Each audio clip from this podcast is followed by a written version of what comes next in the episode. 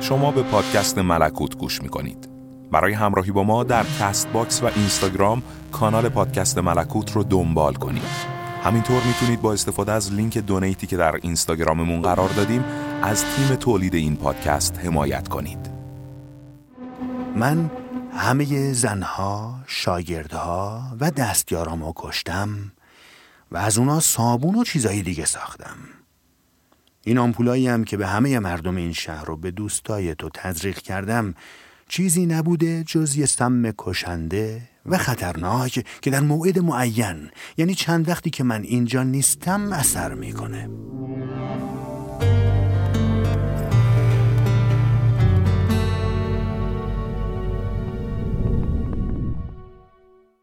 اکنون او سخن می‌گوید. روز دوم ورودم به شهرستان. با تنها دستم دست راستم می نویسم دیگر عادت کردم. در این اتاق عجیب که دکتر حاتم مرا در آن خوابانده است بیش از هر وقت و مثل همیشه دنبال فراموشی می گردم. باز دلم می‌خواهد فراموش کنم و هیچ نفهمم. اما ای فراموشی می‌دانم که نخواهی آمد. زیرا تو نیستی و من می‌دانم که نمی‌توان فراموش کرد زیرا که فراموشی در جهان وجود ندارد. همچنان که هیچ چیز وجود ندارد. حتی گریستن. اکنون سالهاست که روزی ده بار یا بیشتر از خودم می‌پرسم که چرا اشک و فراموشی را از من دریغ داشتند. ولی می‌دانم که هیچ کس تا کنون چیزی را از من دریغ نداشته است. جز خودم و این خود منم که سرآمد و سرور همه تقصیر کارانم پیش از این گفتم گاهی تعجب می کنم که چگونه هنوز چیزهای شگفتانگیزی وجود دارد.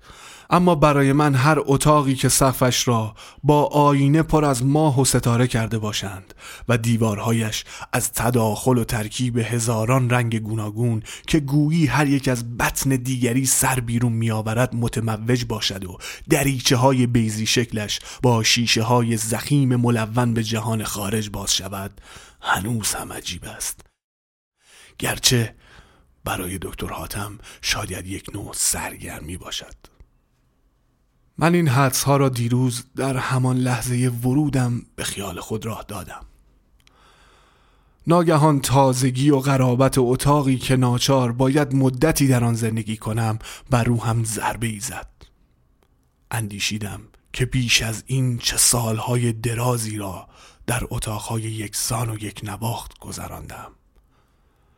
روزها و هفته ها در قصر دور افتاده متروکم در همان پنج دری بزرگی که سر تا پا سفید بود. آیا باور کردنی است که من 20 سال، سی سال، چهل سال فقط در یک اتاق زندگی کرده باشم؟ اتاقی با رنگ کفنها و مریضخانه ها شکود دیروز اندکی سر حال بود. و به شادمانی کمکم می‌کرد تا روی فنرهای چوب دستی مدرنم فشار بیارم و سرم را خم کنم که قدم کوتاه شود و بتوانم از در وارد شوم. دکتر حاتم از او خوشحالتر بود. شاید از اینکه برای نخستین بار چنین بیماری را در پنجه های خودش دیده بود. و به جلفی و سبکی بچه های ده پانزده ساله تصنیف آمیانه ای را با سوت می‌زد. در همین وقت چشمم به لوحه بالای در افتاد. پانسیون دکتر حاتم. هر که می‌خواهد داخل شود باید هیچ چیز نداند. من برگشتم و گفتم آقای دکتر این شوخیه دیگه. او گویی از سر تفنن با من حرف می‌زد. به آرامی جواب داد. نه یه تقلید مبتزله و یه کمی هم همچین بیمعنیه. از یونان قدیم. من گفتم ولی اونا بالای مدرسه هاشون چیزی دیگه ای نوشته بودن. مثل اینکه هر کی هندسه نمی‌دونه نمی‌تونه وارد بشه.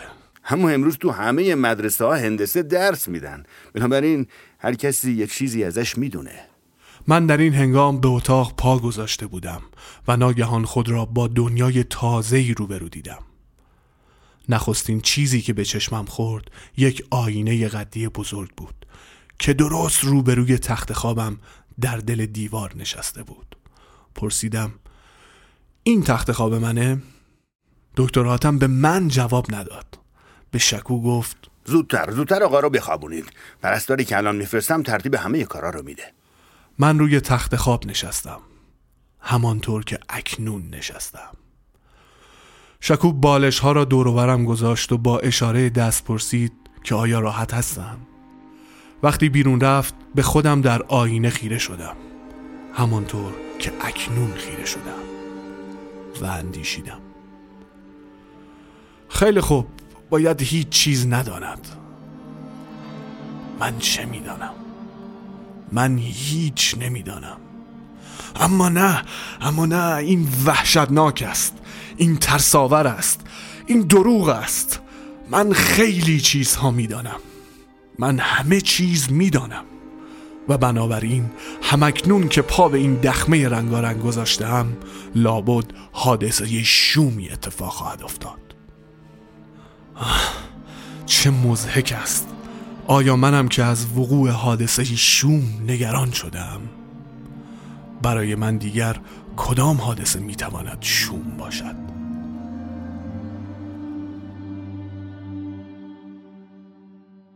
روز سوم.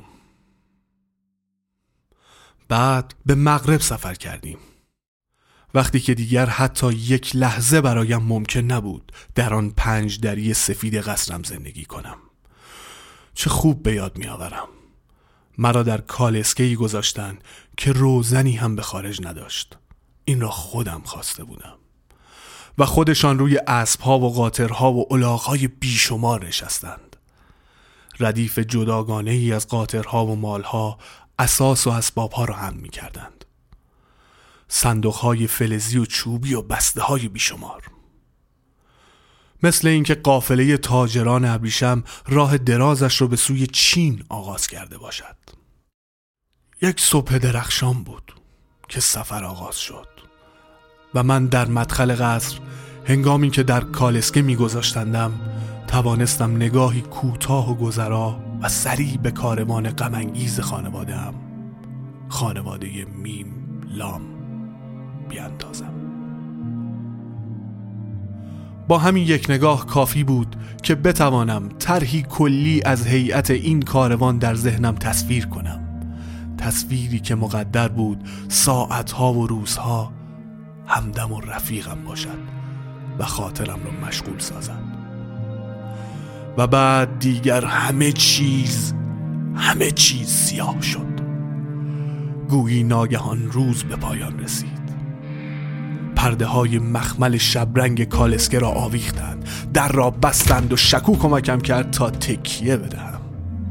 آن روز هنوز دست چپ پای راست و گوشها را با خود به همراه می بردم و لابد بسیار سنگین تر از امروز بودم. زیرا به یاد می آورم که شکو می گفت میملام میملام شما مرا له کردید. من او را له کردم؟ نه نه او خدمتکار من است پیشکار من است راننده و همه کاره من است و حق ندارد اینطور حرف بزند. همه از این قبیل سخنها به من گفته بودند و من گمان می کردم که شکو شکو دیگر دلم را نخواهد شکست. همون شکو که از میان زباله ها و بیغوله ها بیرونش کشیدم و آب و زندگی خوب به او دادم. شکوی بیچاره. اکنون در سرداب خانه دکتر حاتم چه می‌کنی؟ آیا تو هم به یاد آن روزها و شبهای دراز سفر مغرب هستی که رو روی من در کالسکه نشسته بودی و در فراز و نشیب راه بالا و پایین میپریدی؟ چرت می‌زدی و به اطراف میخوردی؟ شاید هم دفتری فراهم آوردی که حماقت مرا تکرار کنی. یعنی در آن خاطرات بنویسی و از من و دیگران خوب و بد بگویی. کاری که با زبانت هرگز نتوانسته ای انجام چه می‌دانم؟ اما اینقدر می‌دانم که من تو را له نکردم. هرگز. من لال کردم. چه نگاه مسترب و معیوسی داشتی وقتی که دستهای گرسنه و حریس من زبانت را از کام بیرون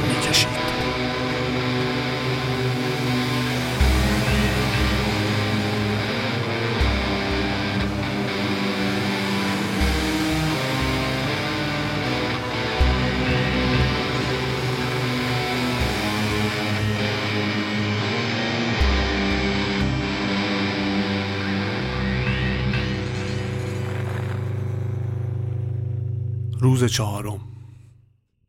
هنوز از روز اول حرف می‌زنم. زیرا این سه روز دیگر در یک نواختی و تنهایی و یکسانی گذشته است. دکتر حاتم تاریخ جراحی مرا مرتب عقب میاندازد. شاید می‌خواهد میزان حوصله و استقامت مرا بسنجد یا مقاومتم را در هم بشکند و آنگاه لذت ببرد. اما در این میان مهمترین و جالبترین چیزی که ممکن است وجود داشته باشد روز به روز بهتر و بیشتر به اثبات می رسد. او مرا نشناخته است و نمی‌داند کیستم و حرفهایم را باور کرده است اما برای من محقق شده است که او کیست هیچ چیز از تغییر نام و شخصیت گرفته تا جراحی پلاستیک صورت و تعویز رنگ موهایش نتوانسته است مرا گول بزند. همان مرد ناشناس مرموز که 20 سال پیش به شهر ما آمد و با پسر من دوست شد. آن روز خود را شاعر و فیلسوف مینامید و یک روز هم بی سر و صدا قیبش زد. اما من از روز اول حرف می زدم وقتی شکو رفت ناگهان خودم را تنها تر از همیشه حس کردم و از عرق سردی که مثل باران بر تنم فرو ریخت لرزیدم و دیگر نفهمیدم چه بر سرم آمد. پس از آن گرمای مطبوعی بود و دکتر حاتم نبزم را در دست گرفته بود. به شما یه بحران ناگهانی دست داده بود. یه حالتی شبیه اغما. اگه بشه اسمشو گذاشت اغما. چرا به اون نگفتم که من با این بحران ها آشنا هستم؟ و تمام عمرم مثل زورق خرد شده ای در تلاطم این حالتها و اغماها نوسان داشتم دکتر حاتم را از میان تب می دیدم که می‌پرسید ببینم اون لال مادرزاده؟ کس دیگری از میان دندانهایم به او جواب داد که من او را خوب می شناختم و می دانستم کیست و یقین داشتم که باز آن حال لعنتی به سراغم آمده است. آن تب و قبار لعنتی آن بحران که مثل آوار بر وجود فرود می آید و مرا منهدم می کند تا از میان گرد و خاک از لابلای گردباد و خرابه ها همو همو بتواند برخیزد. همون که با لب و زبان من حرف می زدد با لحن و صدای من و به دکتر حاتم پاسخ می دهد همون که با دستان من فرزندم را قطع قطع کرده است و زبان شکور را بریده است. و در هیچ کدام از آن لحظه ها خود من نبودم که آن کارها را می کردم به چه کس می توان گفت که باور کند؟ من می سوختم و عرق می کردم و مغزم می جوشید و یک بار نیست می شدم و او در درونم برمیخواست و حرف می‌زد. به نوکرها دستور می‌داد و نره می‌کشید و شکورا کتک می‌زد. پس از آن طوفان آرام می‌گرفت و من از میان دریای خستگی و ظلمت بار دیگر مثل بچه معصوم متولد می شدم اما بچه ای که پیشا پیش جنایت و بدیها و گناه های محتوم و مقدر خود را به خوبی انجام داده باشد. اون لال مادرزاده. تنین این صدا در سرم میپیچید و باز همو با زبان و لبهای من به دکتر حاتم جواب می‌داد. چه می‌دونم؟ چه کسی او را به خوبی می‌شناسه که بتونه بگه؟ کسی تا به حال از اون نپرسیده. بهش تو سرداب خونه یه جایی دادم. خیلی هم راضی بود. پرستار چی شد؟ چرا شما مرا به این اتاق آوردین؟ در این لحظه دیگر حتی او نیز در وجودم خاموش ماند و من از میان تب دکتر حاتم را نمی‌دیدم.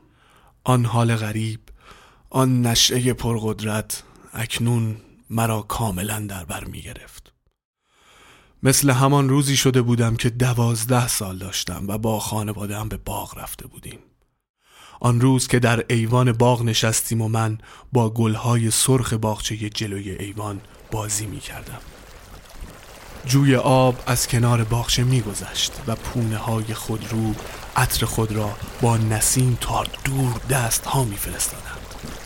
بچه ها پشت سرم به جست و خیز و بازی مشغول بودند و من باز هم از آنها کناری گرفته بودم چیزی بود که مثل همیشه مرا به سوی انزوا و تنهایی میکشاند. ناگهان مادرم از قفا صدایم زد و در همین وقت بود که قنچهی در انگشتانم له شد. دستم از تیغ خار آتش گرفت و من فریاد زدم. می سوزد و برای اولین بار بود برای اولین بار بود که خودم را در کشا کش کابوسی عجیب احساس کردم. همه چیز زرد شد. پرده ای نگاه هم را کدر کرد و مثل اینکه کمی از زمین بلند شدم. سرم گیج رفت و گرمای کشندهی در سراسر بدنم لول خورد. همه این چیزها چند ثانیه بیشتر طول نکشید. باز بر زمین قرار گرفتم و هر چیز به سرعت رنگ حقیقی خود را باز یافت. من به صدای مادرم برگشتم و خودم را در دامانش انداختم. و او خون دستم را با دستمالی پاک کرد. من ترسیدم به او چیزی بگویم.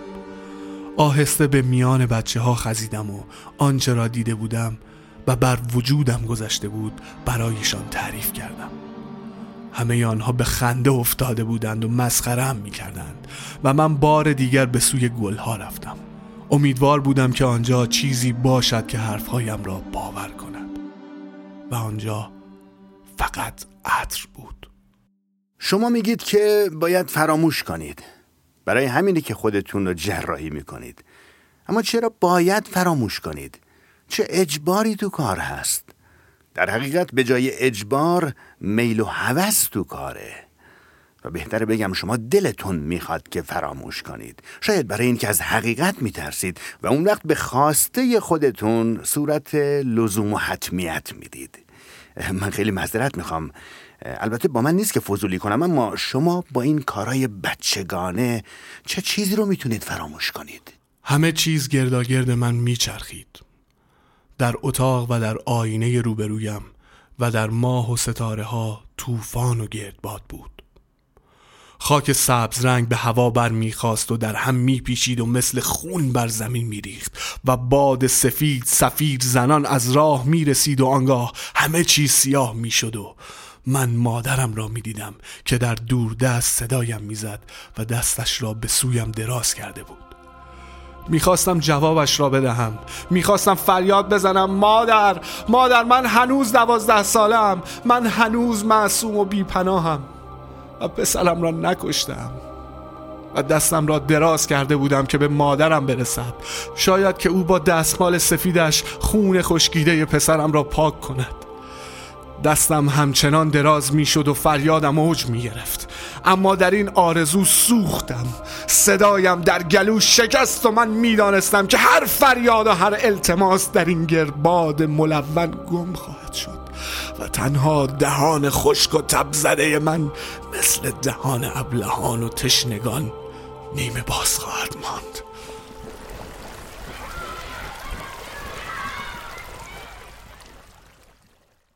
روز پنجم. آن وقت سفر مغرب اندک اندک به پایان خود نزدیک می شد. در طول این سفر روزها و شبها در کالسکه دربستم به شکو خیره شده بودم. و در خیالم کاروانی را که به دنبالم می آمد همراهی کرده بودم. همان طرحی که روز اول در آستانه قصد در ذهنم درخشیده بود باز همه جا می درخشید اساس خانواده بر پشت مالها و نوکرها و کلفتهایم بر اسبهای زیبای استبلم چه مزهک بود. من زنم را در گور کهنسالش تنها گذاشته بودم و آن قصر تو در توی غمانگیز را برای همیشه به روح او سپرده بودم. خانواده من در این هنگام تنها از خود من تشکیل می شد و آن روزهای خوش که همه زنده بودند سپری شده بود. پدرم ثروت و قصر و املاک خود را برایم باقی گذاشت و روزی خود را در شکارگاه کشته بود. من ناراحت نشدم چون دوستش نمی داشتم و زیاد هم ندیده بودمش. اما مادرم. وقتی او را از دست دادم پانزده سال داشتم و همان وقت بود که دانستم در واقع خودم را برای همیشه از دست دادم. اما چرا این چیزها را می نویسم و آن هم برای خودم که می‌دانم چه کشیده و دیدم؟ نه باید بنویسم. باید از مادرم یاد کنم و او را به خاطر داشته باشم. زیرا تا کنون هیچ کس را بیشتر و واقعی تر از او دوست نداشتم. و اکنون که روی تخت خواب اتاق دکتر حاتم نشستم و خودم را در آینه روبرویم می‌بینم می‌خواهم فریاد بکشم و مادرم را صدا بزنم و بگویم که هنوز هم بوی دستهای تو را میشنوم و گرمی آنها را حس می‌کنم. اما اگر او مرا با این صورت پف کرده و چشمان ملتهب و سر بیگوش و دماغ بریده ببیند چه خواهد گفت؟ من خود در آینه جز هیولا چیز دیگری نمی بینم هیولایی که دور تا دورش را بالش ها و پتوها پوشاندند و تنها دستی از او بیرون آمده و در کنارش مانده است. مادر بیچارم. تو حق داری. تو حق داری که از این حیولا بگریزی و متنفر باشی. این چند روز فکر جالبی مرا مشغول کرده است. آیا از پیش می دانستند که من به اینجا خواهم آمد و چرا دکتر حاتم چنین اتاقی ساخته است؟ شاید هم ابتکار او فقط در رنگ آمیزی دیوارها باشد. زیرا من از این اتاقهای قدیمی که ماه و ستاره و پنجره های بیزوی دارند فراوان دیدم. اما هرچه باشد وجود من در این میان لازم بوده است تا همه چیز را کامل کند و آن شیشه های بزرگ و کوچکی که به ردیف در تاخچه روبرویی چیدم همانها این ابتکار دیگر از آن خود من است. من آن را از علم طب الهام گرفتم. اعضای قطع شده بدنم را در این شیشه ها با الکل نگهداری می کنم.